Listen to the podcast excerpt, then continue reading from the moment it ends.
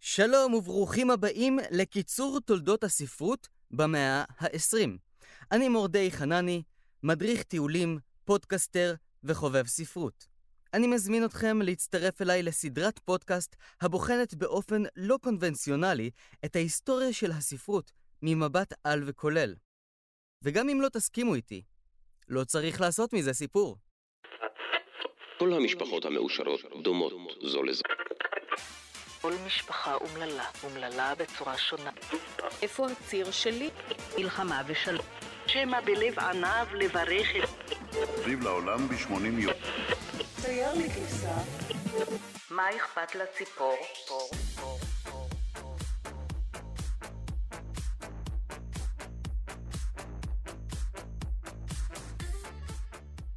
בפרקים הקודמים עסקנו בעליית הרומן במאה ה-19. כיצד סיפורי אבירים מימי הביניים התאחדו, התחדדו והתגבשו לכדי הרומנים שקונים היום במבצעי שבוע הספר. בפרק הנוכחי נעסוק בתהליך ההפוך שעובר הרומן במהלך המאה ה-20. הרומן מתפרק, נרמס, מגיע למבוי סתום ובונה את עצמו מחדש.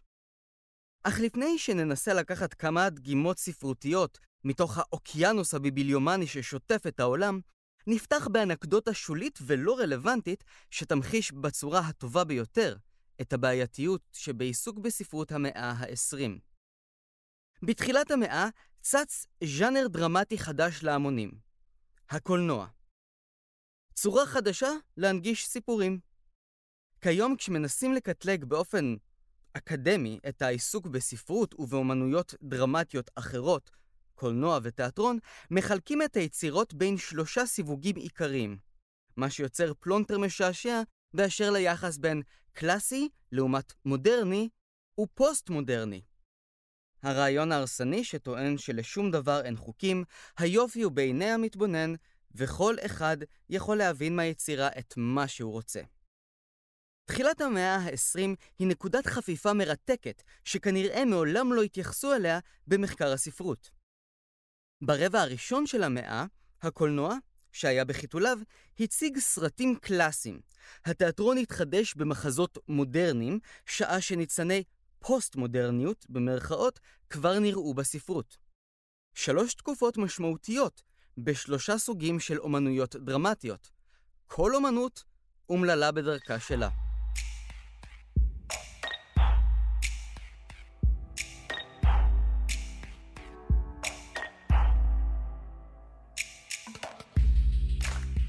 כדי להבין את נקודת ההתייחסות לקולות הבולטים של הרומן במאה ה-20, צריך להתייחס קודם כל לחידוש שהגיע דווקא מתחום התיאטרון. תזכורת, מחזות קלאסיים עסקו בדמויות שהדהדו את ההגדרה של הדרמה של אריסטו. זה שטען שהגיבור הטרגי מייצג את סבלו של האדם, אך עם זאת הוא חייב להיות נעלה מהם, כלומר דוכס או מלך או אציל. המחזות הקלאסיים הציגו טירות ואולמות נשפים עם גרמי מדרגות רחבים ושנדלירים. כלומר, התעללות אכזרית בפועלי הבמה. המחזות המודרניים, לעומת זאת, התרכזו בתוך בית אחד או סלון אחד, ובדרך כלל הייתה להם גם ספה באמצע. בהדה גבלר למשל, מחזה מאת הנריק איבסן, מוצגת אישה פמיניסטית שלא אוהבת את בעלה, רוצה לתקן את העולם, מתאבדת, וזהו. במחזה שלוש אחיות של צ'כוב מתוארות שלוש אחיות, שרוצות לעבור מהפרובינציה הרחוקה לעיר הגדולה מוסקבה. וזהו. אלו סיפורים שנשמעים פשטניים. אז זהו, שממש לא. למרות שנדמה כאילו מדובר בעלילות חלולות וחסרות פואנטה, מדובר ביצירות שמתארות מאבקים עצומים, ולרוב גם טרגיים, בין הדמויות לבין עצמן. המחזאות של סוף המאה ה-19 הולידה את הרעיון היחידי שהיה עקבי במהלך המאה ה-20. תהליך שמקיף גם את הספרות, גם את הקולנוע, גם את התיאטרון וגם את סדרות הטלוויזיה. תהליך הגמילה מקתרזיס. תמתיני לו,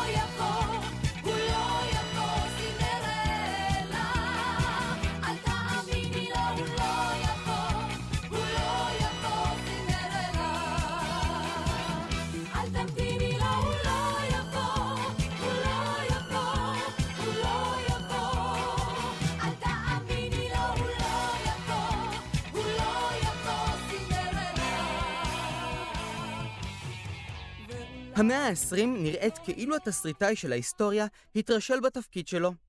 מתח ומרח את ימי הביניים, השתעשע ברעיון הרנסאנס, נזכר ברגע האחרון להכניס את המהפכה התעשייתית, ובשנים הספורות והאחרונות עד סוף המילניום, הוא נזכר שצריך לזרז את העניינים, ולכן הנחית שתי מלחמות עולם בטווח של 30 שנה. מהפכת תעופה, פצצת אטום, מסך ברזל יורד, חומת ברלין מנותצת, ומוניקה לוינסקי. התקופה הסוערת הזו מצאה את דרכה לאין ספור עטים, מכונות כתיבה, מקלדות של סופרים וסופרות.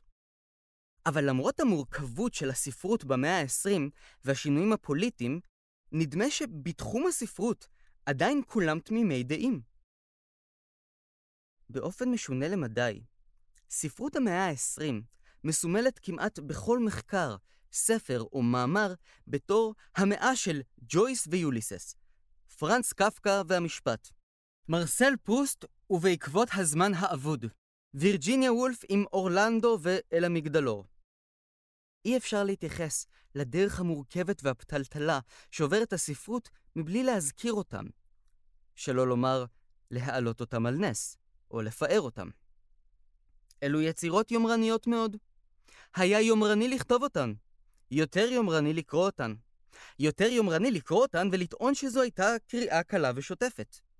אבל הכי יומרני זה לומר שאלו יצירות שנועדו לנוי. כמו שמלה של ז'אן פול גוטיה שעשויה מכפיות. עולה מיליון דולר, אבל אף אחת לא תלבש אותה לערב גאלה.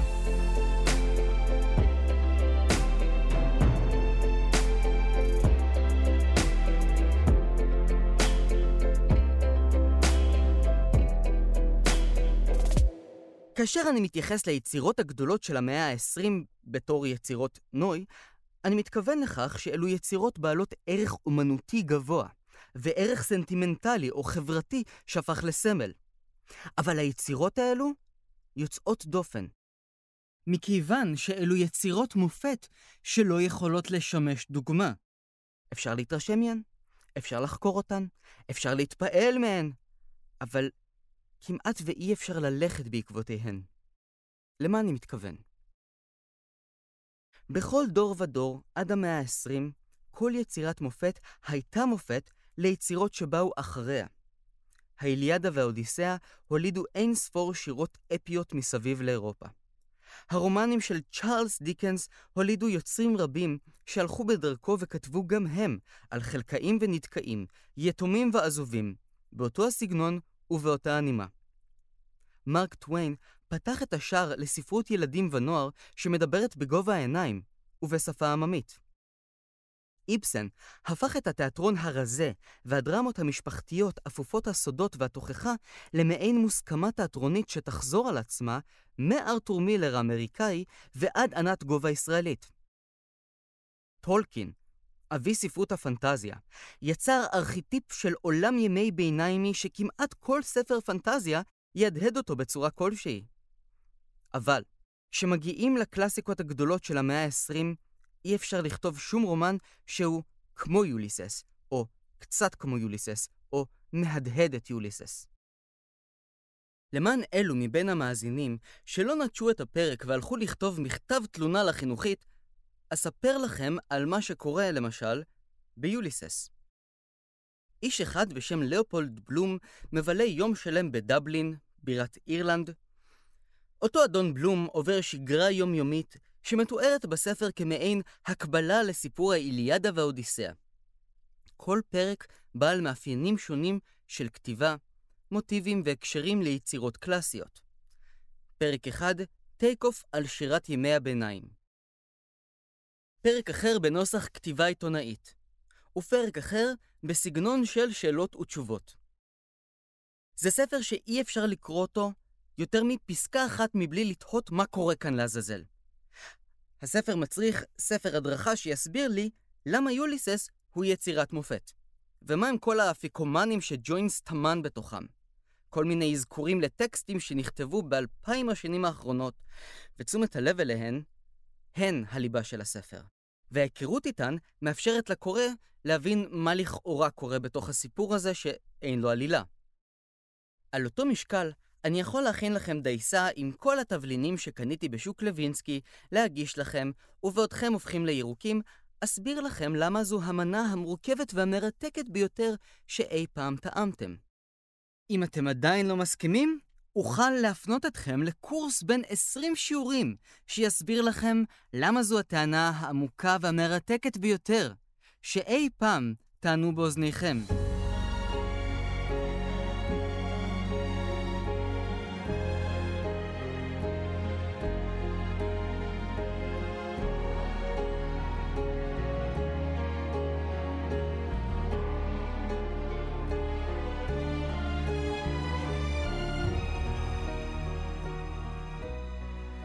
סופר נוסף שחייבים להזכיר הוא כמובן פרנס קפקא.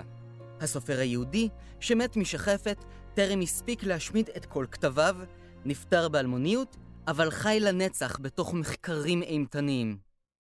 הירושה הגדולה של קפקא היא לא אוסף כתבים שהמון חוקרים מנסים עד היום לפענח, אלא מושג בסיסי שאף אחד לא מבין. הסיטואציה הקפקאית. כשאנשים מתארים מצב שכזה, לרוב מתכוונים לטרטור בין משרדי ממשלה ומאבק מול בירוקרטיה חסרת פנים. זו סיטואציה שמתאימה לקפקא, אבל זו לא הסיטואציה הקפקאית. פרנץ קפקא היה ידוע, בין השאר, בזכות רומן בשם המשפט. ברומן, אדם בשם יוזף קוף נאשם במשפט מבלי לדעת במה פשע. סיפור אחר שלו, הגלגול, מתאר אדם בשם גרגור סמסה, שקם בוקר אחד ומגלה שהפך לג'וק. זו הסיטואציה הקפקאית. חוסר הקשר בין סיבה לתוצאה. חוסר היכולת להתכונן לבאות. חוסר היכולת להפיק לקחים. במובן מסוים, קפקא מנסה לגייס את הקורא לטובתו. הסיפור הקצר שלו, הגלגול, שמציג את האדם שהופך לג'וק, ומכניס את המשפחה שלו לסחרור של מבוכה והתמודדות, הוא סיפור שהעסיק אלפי חוקרים ומבקרי ספרות מאז פרסומו. עם זאת, ככל הנראה, ממה שאני בדקתי, אף אחד לא עסק בשאלה העקרונית ביותר והמיותרת ביותר, למה בכלל גרגור סמסה הפך לג'וק מלכתחילה? כלומר, קפקא מראש גורם לקורא להבין את הנקודה לפיה אין שום קשר בין סיבה ותוצאה. פתאום קם אדם בבוקר ומרגיש שהוא ג'וק, ואף אחד לא שואל למה. לכן קפקא חשוב כל כך בספרות של המאה ה-20. הוא צועד בצעד הראשון למיגור הקתרזיס. אדם כלשהו. מתעורר למציאות שבה העולם שהכיר חרב ואין את מי להאשים. לא את החברה, לא את הממשלה, לא את הרפואה, לא את המדע ולא את עצמו. חבל על המאמצים של כולנו. מי שזורע בדמעת תפוחי אדמה, יקצור הרדוף רעיל. הספרות הרווחת, הקנונית, הנחקרת ביותר במאה ה-20, מתרחקת מרחק ניכר מהספרות הקלאסית. לצורך הדיון, חשוב להבין מה גרם לאותם הסופרים לנטוש את דרך הרומן הקלאסי, עם ההתחלה, אמצע וסוף, ולעבור לכתיבה כאוטית. כזו שמתאפיינת לרוב במה שנקרא זרם התודעה. כדי להבין את המושג, אקח לדוגמה את סיפורה של וירג'יניה וולף. סופרת שלמרות שחוותה התמוטטויות עצבים ולבסוף התאבדה מרוב דיכאון, כתבה באופן האופטימי ביותר מכל הסופרים האחרים בתקופתה. אדליין וירג'יניה סטיבן נולדה בלונדון ההורים שלה היו מטפס הרים ודוגמנית. בדיוק כמו ההורים שלי. וירג'יניה ראתה את עצמה בתור סופרת מודרנית עוד בתחילת דרכה. היא הבינה שיש עולם חדש של פיתוח אורבני וטכנולוגי. צרכנות וחיי משפחה שמשתנים מן הקצה אל הקצה. על כן צריך לתפוס את השינויים מזווית אחרת. היא חיפשה אופני כתיבה שיתארו את העולם המודרני של המאה ה-20. עולם שכולל בתוכו אוטובוסים ומכוניות, שלטים מנצנצים, תשומת לב הנודדת מבין הסחת דעת אחת לאחרת. וולף חשבה על כך שספרות לא חייבת להיות הגיונית או לוגית עם סדר מסוים של ABC. כי בני אדם לא חושבים כך. הם חושבים על הקיום האנושי ועל משמעות הסבל, אבל אז הם נזכרים ששכחו את הדודולק, ומנסים להיזכר על מה הם חשבו קודם. ונזכרים שחשבו על משהו שקשור איכשהו לקיום האנושי, ואז פתאום בא לי גויאבה... זה זרם התודעה. רצף לא אחיד, לא מגובש, של רעיונות, מחשבות, תהיות. זה מרכז החיים. ולא כמו בספרות הקלאסית, מעין רצף של פגישות ואירועים, גילויים מפתיעים וחידות מרתקות שחייבות להיפתר. וירג'יניה ובעלה ליאונרד קנו הוצאת ספרים פרטית קטנה והדפיסו את הרומנים של וירג'יניה שאף אחד לא הסכים להוציא. בנוסף הם הוציאו גם את הכתבים של פרויד באנגלית. ובעצם כך, וולף הושפע מאוד מהפסיכואנליזה. וירג'יניה וולף חייתה בין הבורגנות ובין הכתיבה העמוקה והכמעט פילוסופית. מבחינתה, אין הבדל בין מחשבות ברומו של עולם לבין שופינג, טיולים רגליים לאורך התמזה וגנדרנות. בסיפורים שלה היא משתוממת באופן מאוד אופטימי על העולם שמסביב.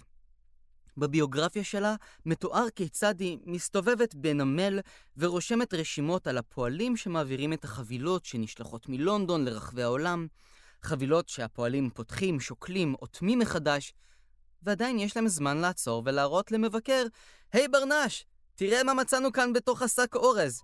יש פה חתול מת!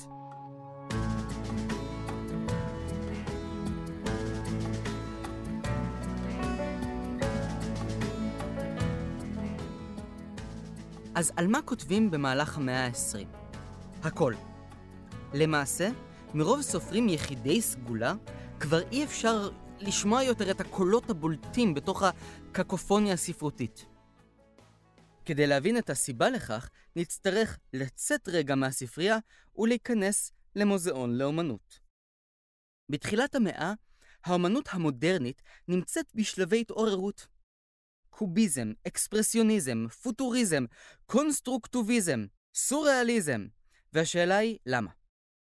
למה יוצרים גדולים כמו פבלו פיקאסו, או קלוד מונה, או אנרי מטיס, זנחו את הדיוקנאות האירופאים והתחילו לצייר דברים מוזרים?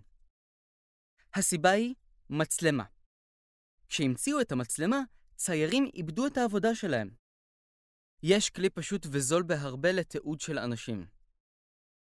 על כן, ציירים ניסו לסגנן את עצמם, לצייר אחרת, למצוא לעצמם קול שונה ולמשוך תשומת לב. כל האמצעים היו כשרים כמובן. אחד עם מיסיונים, השני החביא בנות יפות מתחת לגושים של זהב, והשלישי צייר עיניים במקום פה ואוזן במקום אף, והרביעי בכלל חתך לעצמו את האוזן. אותו מהלך התרחש גם בספרות.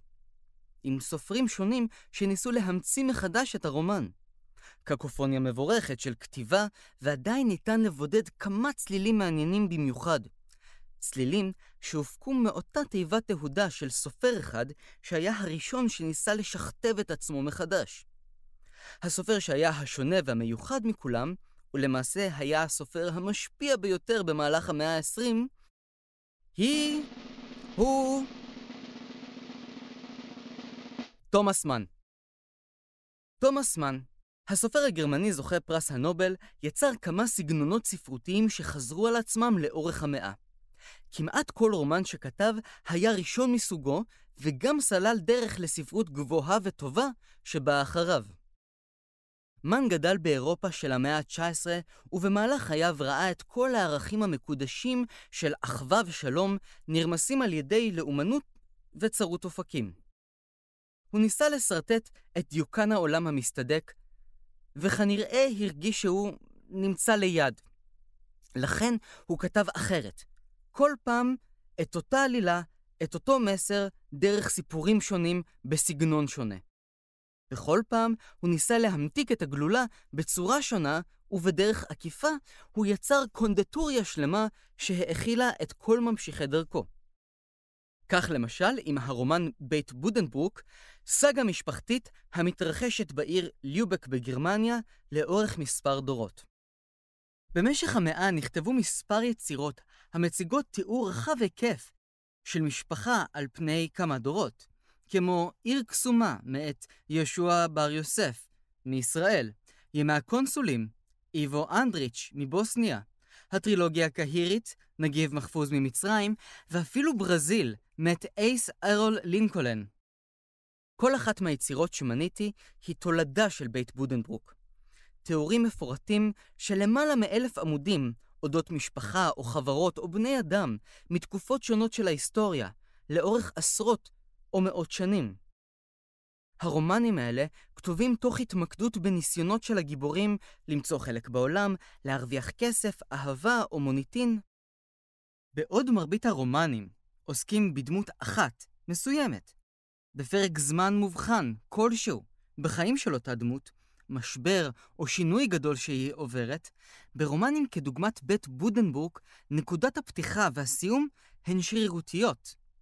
חיים של בני אדם עוברים וחולפים מלידה עד זקנה, ולעיתים ללא תכלית.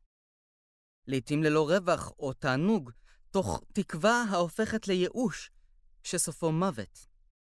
אבל תמיד, הסיפור הבין-דורי גדול מסך חלקיו.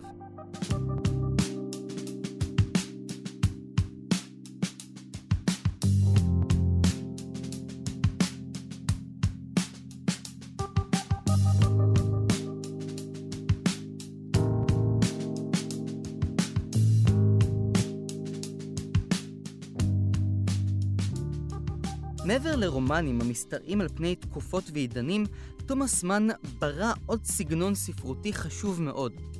ספרות פרובינציאלית. ספרות נידחת, או ספרות מיקרוקוסמוס, כפי שאני קורא לה. כך קרה שרומן אחד, בלתי גמור, שינה את התפיסה לגבי נפח העלילה והדרמה ברומן. אותו הרומן נקרא הר הקסמים. אין בו שרביטים, או ינשופים, או קדרות, אלא רק חבורה של גוססים. ברומן אנחנו מתוודעים להאנס קסטורפ, שמגיע לביקור בסנטוריום לחולי ריאות על הר מרוחק באזור דבוס, שווייץ. בסנטוריום מאושפזים חולי ריאות ששגרת יומם כוללת אכילה, שתייה, רביצה ומריבות. כמו האח הגדול, רק פחות מתוסרט. על פסגתו של אותו הר קורה הכל, אבל לא קורה כלום. אנשים מתכננים תוכניות, דנים על עתיד האנושות, קומוניזם לעומת חזרה בתשובה נוצרית, אבל בסופו של דבר מנסים לשרוד את הלילה הבא. כי מי שלא שורד, נשלח למטה, אל מרגלות ההר, בתוך מגלשה לפינוי גופות. במאה ה-19, הרומן הכניס את האדם למרכז הסיפור והעלילה. תומאס מן הפך את החלקים הגופניים ביותר של האדם למרכז העלילה. מתוך הקריאה בהר הקסמים עולה כיצד בני אדם הם לא יותר מאשר סך של חום גוף עקבי, לחץ דם סביר ויציאות מוצקות. המעבר בין האידיאלים הנעלים לקיום הקטן והאנושי הוא התבלין שחוזר על עצמו לאורך כל המאה. כך למשל הספר בחזרה מטואיצ'י של יוסי גינסבורג הוא יצירת מופת לדעתי, מכיוון שהקיום האנושי שלו, במהלך הניסיון לשרוד בג'ונגל, הופך למעין רצף של חום גוף, הקאות וכל מיני יציאות אחרות.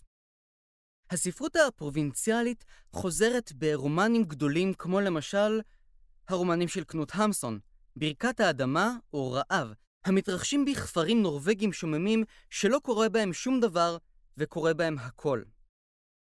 אותו כנ"ל לגבי הסיפורים של עגנון שמתרחשים בעיירה בוצ'אץ', או סיפור על אהבה וחושך של עמוס עוז, שמתרחש בתוך ישימון של אינטלקטואלים אירופאים שנקלעו ללבנט.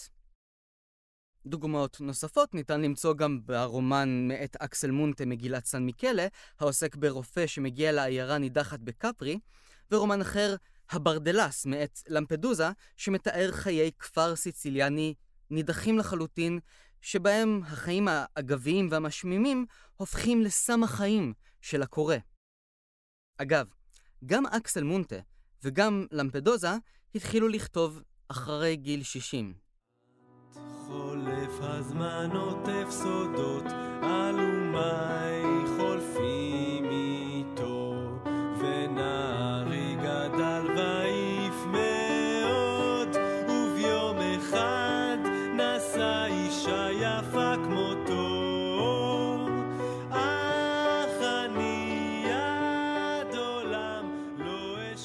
הנובלה של תומאס מן, מוות בוונציה, נחשבת לאחת היצירות החשובות ביותר של מן. מעט מאוד אנשים הבחינו שדמותו של גוסטב פון אשנבך היא למעשה האב טיפוס של האנטי-גיבור המודרני, כפי שהתגלם בהמשך המאה. בנובלה מתואר מלומד גרמני ישיש שמגיע לוונציה, מתאהב בנער פולני יפה תואר ומת מחולרה, בעודו צופה במושא אהבתו. אשנבך הוא הקורבן הראשון של המאה ה-20 להתפוררות של הערכים הישנים, ובעיקר לכישלון של הגבריות וההגינות האירופאית. האדם שהקדיש את חייו לערכים נעלים ולכיבוש יצרים, מוצא את עצמו נטוש ובלי כוחות. הגיבורים האבודים של המינגווי למשל, הם אשנבכים שעברו את מלחמת האזרחים בספרד, ב- למי צלצלו הפעמונים.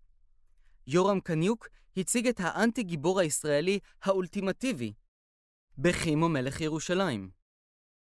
אסתכן ואומר שמוות בוונציה מנבא אפילו את הרומן הנאו-גותי.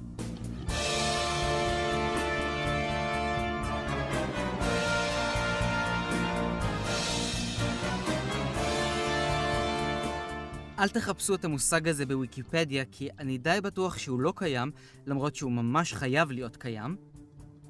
רעיון הנאו-גותי במאה ה-19 הוצג למשל בספרים כמו פנטום האופרה או הגיבן מנוטרדם.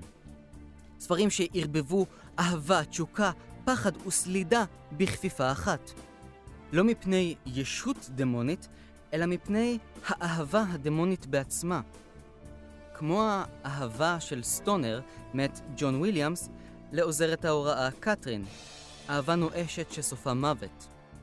הרומן הנאו-גותי הגדול ביותר של המאה ה-20 הוא כמובן שירה של עגנון, אשר מציג את פרופסור הרבסט, המאוהב באחות בית חולים בעלת נפש דמונית המהפנטת אותו ומביאה אותו, אזהרת ספוילר, למות איתה בבית המצורעים.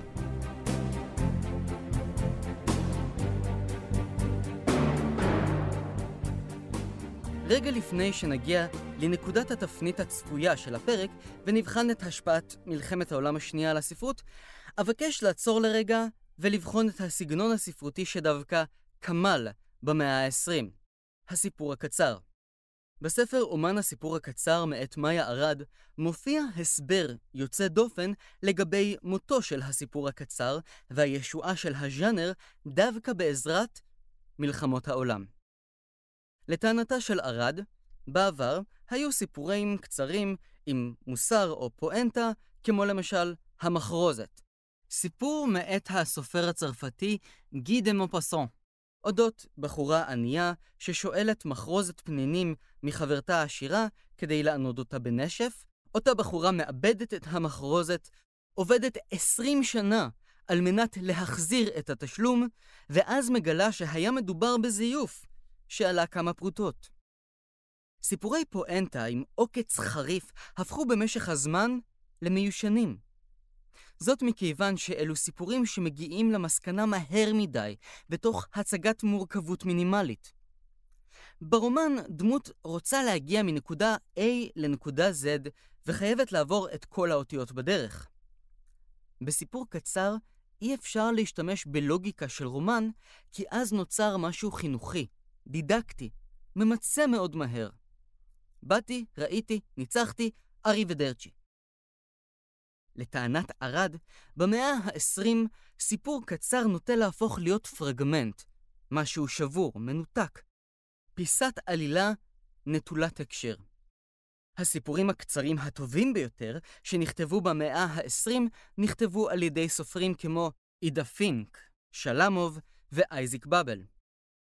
אלו סופרים שכתבו בעיקר על מלחמות, מוות ואלימות. עולם שבו הנסיבות הן שרירותיות. אי אפשר לחזות שום דבר מראש. סיפורים על גולאגים למשל. מי ששורד הוא זה שבטעות התכופף להרים את הכובע כשהשומר ירה עליו. מי שמת הוא הפרופסור שנכלא בטעות בגלל שגיאה בניסוח שמו בכתב המעצר. זה שמשתחרר הוא דווקא רוצח צעיר שמאמין בדרכו של סטלין ומקבל חנינה. סיפורים קצרים שמסבירים עד כמה החיים הם קצרים, ארעיים, ולמוות אין שום משמעות. למשל, סיפור של עידה פינק, החזיר, שמספר על פולנים שמצילים יהודים בשואה, ובהמשכו הנאצים רוצחים יהודים, והפולנים נחרדים מכך שהמשאית של הנאצים דרסה חזיר. חיי אדם נעשו זולים מחיי החזיר. אך עם זאת, נשאלת השאלה, אם לא אכפת להם שהרגו יהודים, למה הם מצילים יהודים? למה? ככה. אולי בגלל כסף, אבל זה לא העניין. הם יכלו להציל אותו, ויכלו שלא. הכל שרירותי, אגבי. אין הסבר, אין משמעות לשום דבר. מלחמת העולם השנייה הייתה נקודת שבר בכל קנה מידה אפשרי במהלך המאה ה-20. ניצולי שואה כמו פרימו לוי וויקטור פרנקל כתבו בעקבותיה מסות פילוסופיות שבוחנות מחדש את הרווחים וההפסדים של 2,500 שנות ציוויליזציה מערבית. כאשר מדברים על ספרות הקשורה לשואה, כמובן שרצוי להציג את העדויות ממקור ראשון. הניצולים שסיפרו את סיפורם, וגם הנרצחים שהספיקו לתעד את השנים הקשות, כמו אנה פרנק. אבקש להפנות את המבט ולבחון את ההשפעה של השואה על הספרות. אחרי שנת 1945 המשיכו להיכתב ספרי רומנטיקה, פנטזיה, מתח והרפתקאות שלא התייחסו בכלל לשואה. עם זאת, בעקבות השואה נוצרו או התקבעו שני עיסוקים ספרותיים עיקריים. הראשון הוא האבסורד, שמצביע על חוסר התוחלת של החיים והתרבות. העיסוק השני הוא התחקות אחר התהליכים. איך הדברים קרו? מהו זרע הפורענות המצוי בבני האדם שהולידו חרפה שכזו? בתקופה שבין מלחמות העולם היה נדמה שהעולם על סף כיליון, שהערכים המקודשים של אירופה התפוררו ואין שום משמעות לחיים, למוות, למלחמה. אחרי מלחמת העולם השנייה, הטענות האלו הפכו בעיני רבים לעובדה מוגמרת. האימפקט הבולט ביותר לאירועי מלחמת העולם השנייה הוא בעליית תיאטרון האבסורד. בעבר היו קיימות פארסות ומחזות מגוחכים, כמו למשל המלך אובו, הצרפתי, מהמאה ה-19, שניסה לנגח את כל מה שנחשב טאבו בחברה הצרפתית. אחרי מלחמת העולם השנייה קם האבסורד האקזיסטנציאליסטי. זה שטען שאין משמעות לשום דבר, ובעיקר אין משמעות לכך שלשום דבר אין משמעות. המחזה מחכים לגודו למשל, מחזה שכתב סמואל בקט, הציג עלילה שבה לא קורה שום דבר. הקהל נטש את האולמות בזעם, והמחזה הצליח רק בבתי כלא. המקום היחידי שבו בני אדם יכולים להזדהות עם זמן שעומד ולא זז. האבסורד לצורך אבסורד כמעט ולא מצא לעצמו דרך לתוך הספרות. הייאוש מהקיום האנושי התבטא באבסורד האגבי, כמו למשל בספר מלכוד 22, שבו הלוגיקה של החיים בצבא משופעת בחוסר סדר מוחלט.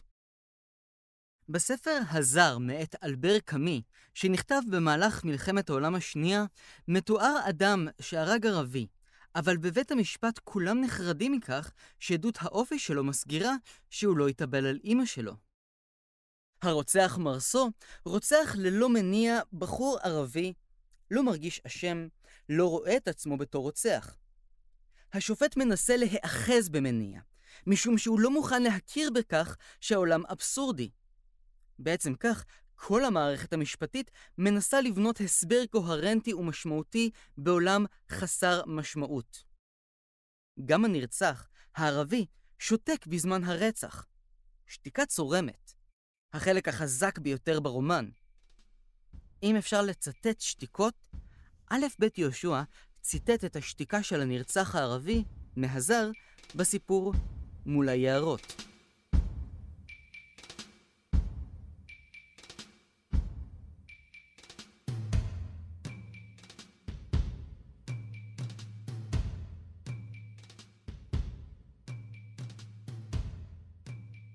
מלחמת העולם השנייה הייתה הגיהנום עלי אדמות שהביא סופרים רבים לשאלות שונות על טבע האדם ומשמעות החיים תחת דיקטטורות אפלות. היה את אורוול, שכתב את 1984, בתור ספר דיסטופי שמגיש את העולם האכזרי במלוא אכזריותו. סופרים אחרים ניסו בדרכים עקיפות יותר להצביע על הסכנה בהידרדרות נוספת לחורבן מוסרי. ארתור מילר כתב את המחזה ציד המכשפות כמחאה על החיפוש הקדחתני אחר קומוניסטים בארצות הברית. הוא התרכז בתוך עלילה שמציגה בית משפט ובו אנשים נשלחים לחבל התלייה על סמך עדויות של כמה ילדות היסטריות שהלשינו על מכשפות כביכול כדי לחמוק מעונש. אונסקו כתב את המחזה קרנפים. בני עיר שלמה הופכים למעין קרנפים, ומי שלא מתקרנף הופך לאויב העם. במקרה אחר ניתן לציין את הרומן "הגמד" של פר לגרקוויסט, הסופר הנורבגי זוכה פרס הנובל לספרות. הספר עוסק בגמד מרושע, משועמם ומניפולטור.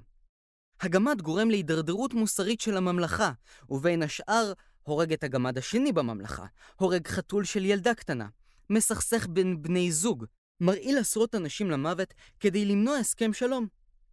הוא הנציג של הרשע על פני אדמות, והרשע זקוק למעט מאוד עזרה וסיוע כדי לחולל חורבן.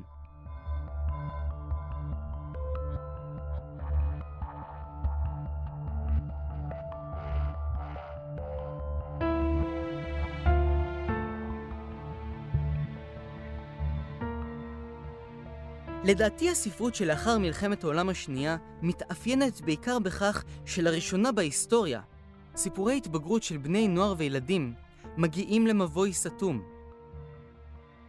האסונות פוקדים לא רק את המבוגרים והאחראים, אלא את הילדים שמנסים למצוא את מקומם בעולם עוד בטרם סיימו את גיל ההתבגרות.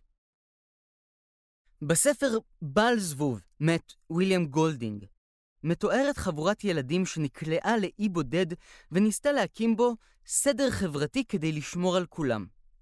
אך למעשה, חלק ניכר מהילדים משתעבדים לסדר החברתי, אפילו במחיר של כאוס ומוות.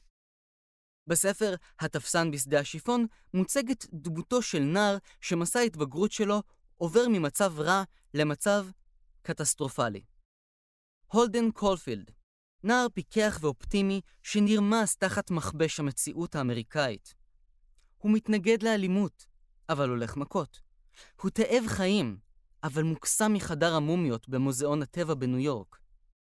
בסופו של דבר, הנער שמנסה למצות את חייו ולהתבגר בשלום, מאבד את שפיותו ומאושפז במוסד פסיכיאטרי. גם הסופר הצרפתי, אמיל אג'אר, בספר כל החיים לפניו, מציג התפרקות מוחלטת של החברה. מקום בו הזונות מוסריות יותר מהשוטרים. גברת רוזה, זונה, ניצולת שואה עם אלצהיימר, מטפלת בילדים קטנים, ומסרבת לתת להם ווליום כדי שישבו בשקט, כפי שעושות שאר הזונות בייביסיטריות האחרות בשכונה.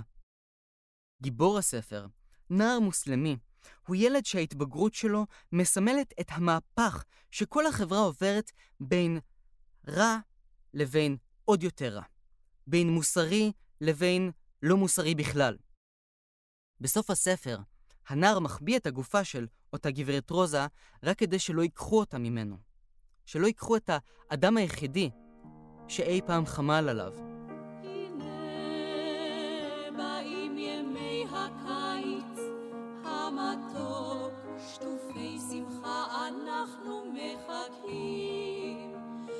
היום ארוך, הלילה עוד רחוק, אך כבר אנחנו מתחילים לדאוג.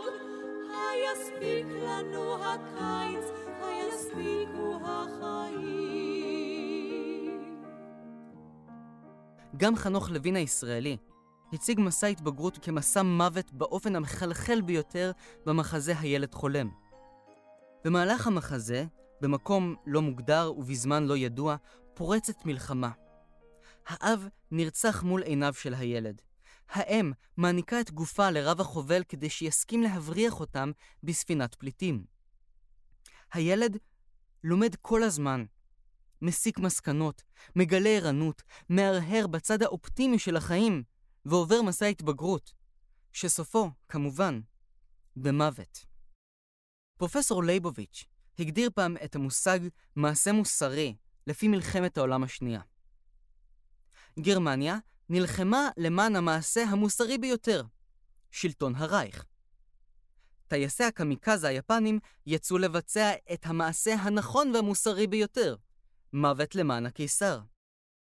אלינור רוזוולט האמריקאית טענה שמבחינתה, ארצות הברית יוצאת למלחמה כדי שלכל ילד, ללא הבדל דת, גזע או מין, תהיה כוס חלב בבוקר. אחרי מלחמת העולם השנייה, לכל ילד, לפחות בעולם המערבי, הייתה כוס חלב בבוקר. אפילו כוס חלב אורז או כוס חלב שקדים. אבל זה כבר היה מאוחר מדי.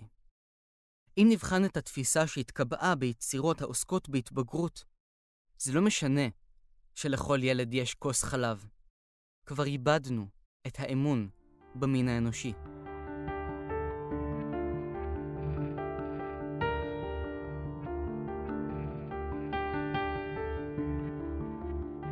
מלחמת העולם השנייה פעלה על הספרות העולמית כמו שריפת יער. לאחר המלחמה החלו לצוץ סגנונות ספרותיים חדשים שצמחו מתוך האפר.